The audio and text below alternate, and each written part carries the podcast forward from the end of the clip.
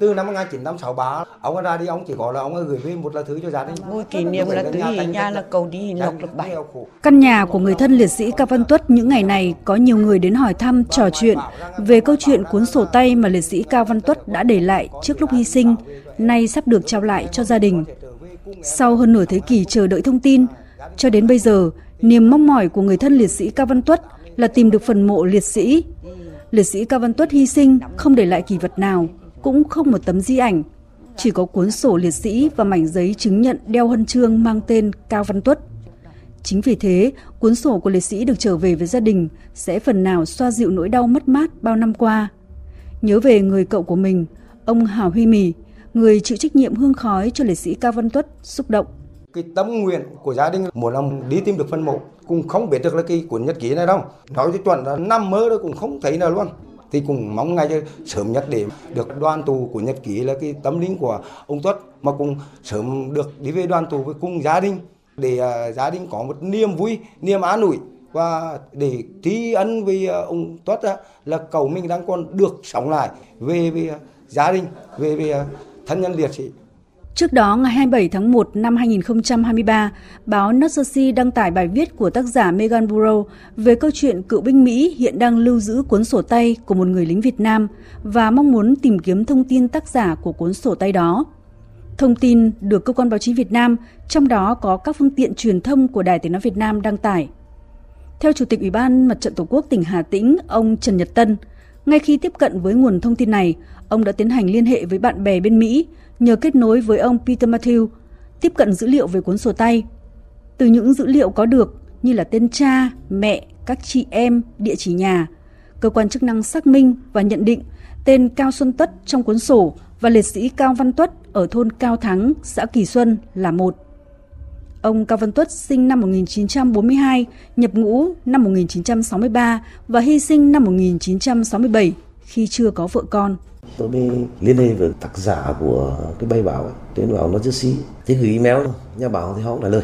Thế tôi mới nghĩ là có lẽ phải nhờ một cái người nào đấy ở Mỹ họ giới thiệu cho. Tôi mới nhờ giáo sư à, Shannon ở Đại học Alaska. Sau đó tôi gửi mail cho Peter Matthews. Nhưng mà mỗi lần ông gửi thì được vài ba bức ảnh thôi. Đến tối ngày à, 31 thì ông đấy ông gửi một cái email có cái bức ảnh của một cái trang. Trong đấy có đế tiến của cha mẹ và chị gái cùng với cái địa chỉ của thôn. Lúc của liệt sĩ Cao sơn Tuất. Lúc đấy tôi mới điện thoại cho người thân của gia đình liệt sĩ Cao Văn Tuất ấy, là để khẳng định được rằng giữa Cao sơn Tuất với Cao Văn Tuất là một người. Trả lời phỏng vấn của phóng viên Đài Tiếng Nói Việt Nam tại Mỹ, tại nhà riêng ở thành phố Bergenfield thuộc bang New Jersey, Peter Matthew cho biết ông đã rất ngạc nhiên là chỉ chưa đầy 2 tuần sau khi bài báo được đăng, ông đã nhận được phản hồi từ phía Việt Nam. Ông đã rất hồi hộp và đã thức xuyên đêm để chờ đợi câu trả lời. Chưa tới 2 tuần tôi thực sự ngạc nhiên vì quá nhanh. Tôi không chắc rằng các hồ sơ ở Việt Nam được lưu trữ cẩn thận, nhưng đúng là như vậy. Tôi cho rằng họ lưu trữ rất cẩn thận hồ sơ của mọi người lính. Nhưng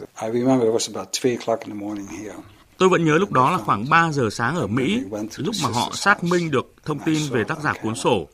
Họ đã tới nhà các chị em của anh ý và cho tôi xem qua camera. Tôi đã khóc. Nước mắt của tôi lúc đó là vì xúc động và hạnh phúc khi nhìn thấy họ.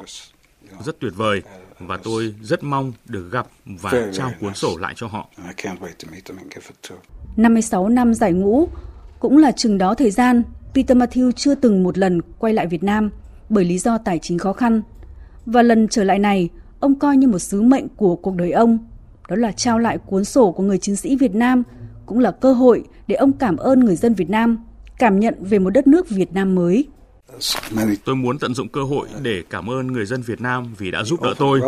Những thông điệp từ họ khiến tôi rất ngạc nhiên bởi tình cảm và sự hỗ trợ họ dành cho tôi. Và tôi cũng sẽ không bao giờ quên được điều đó. Do vậy, tôi không hề do dự quay trở lại Việt Nam vì tôi biết rằng đó là một đất nước đang sống trong hòa bình. Tôi rất mong chờ chuyến đi này Thông qua những gì tôi xem được trên TV, tôi thấy một đất nước thịnh vượng và hòa bình, cởi mở đối với mọi du khách. Như tôi đã nói, những phản hồi mà tôi nhận được từ người dân Việt Nam thật là tuyệt vời.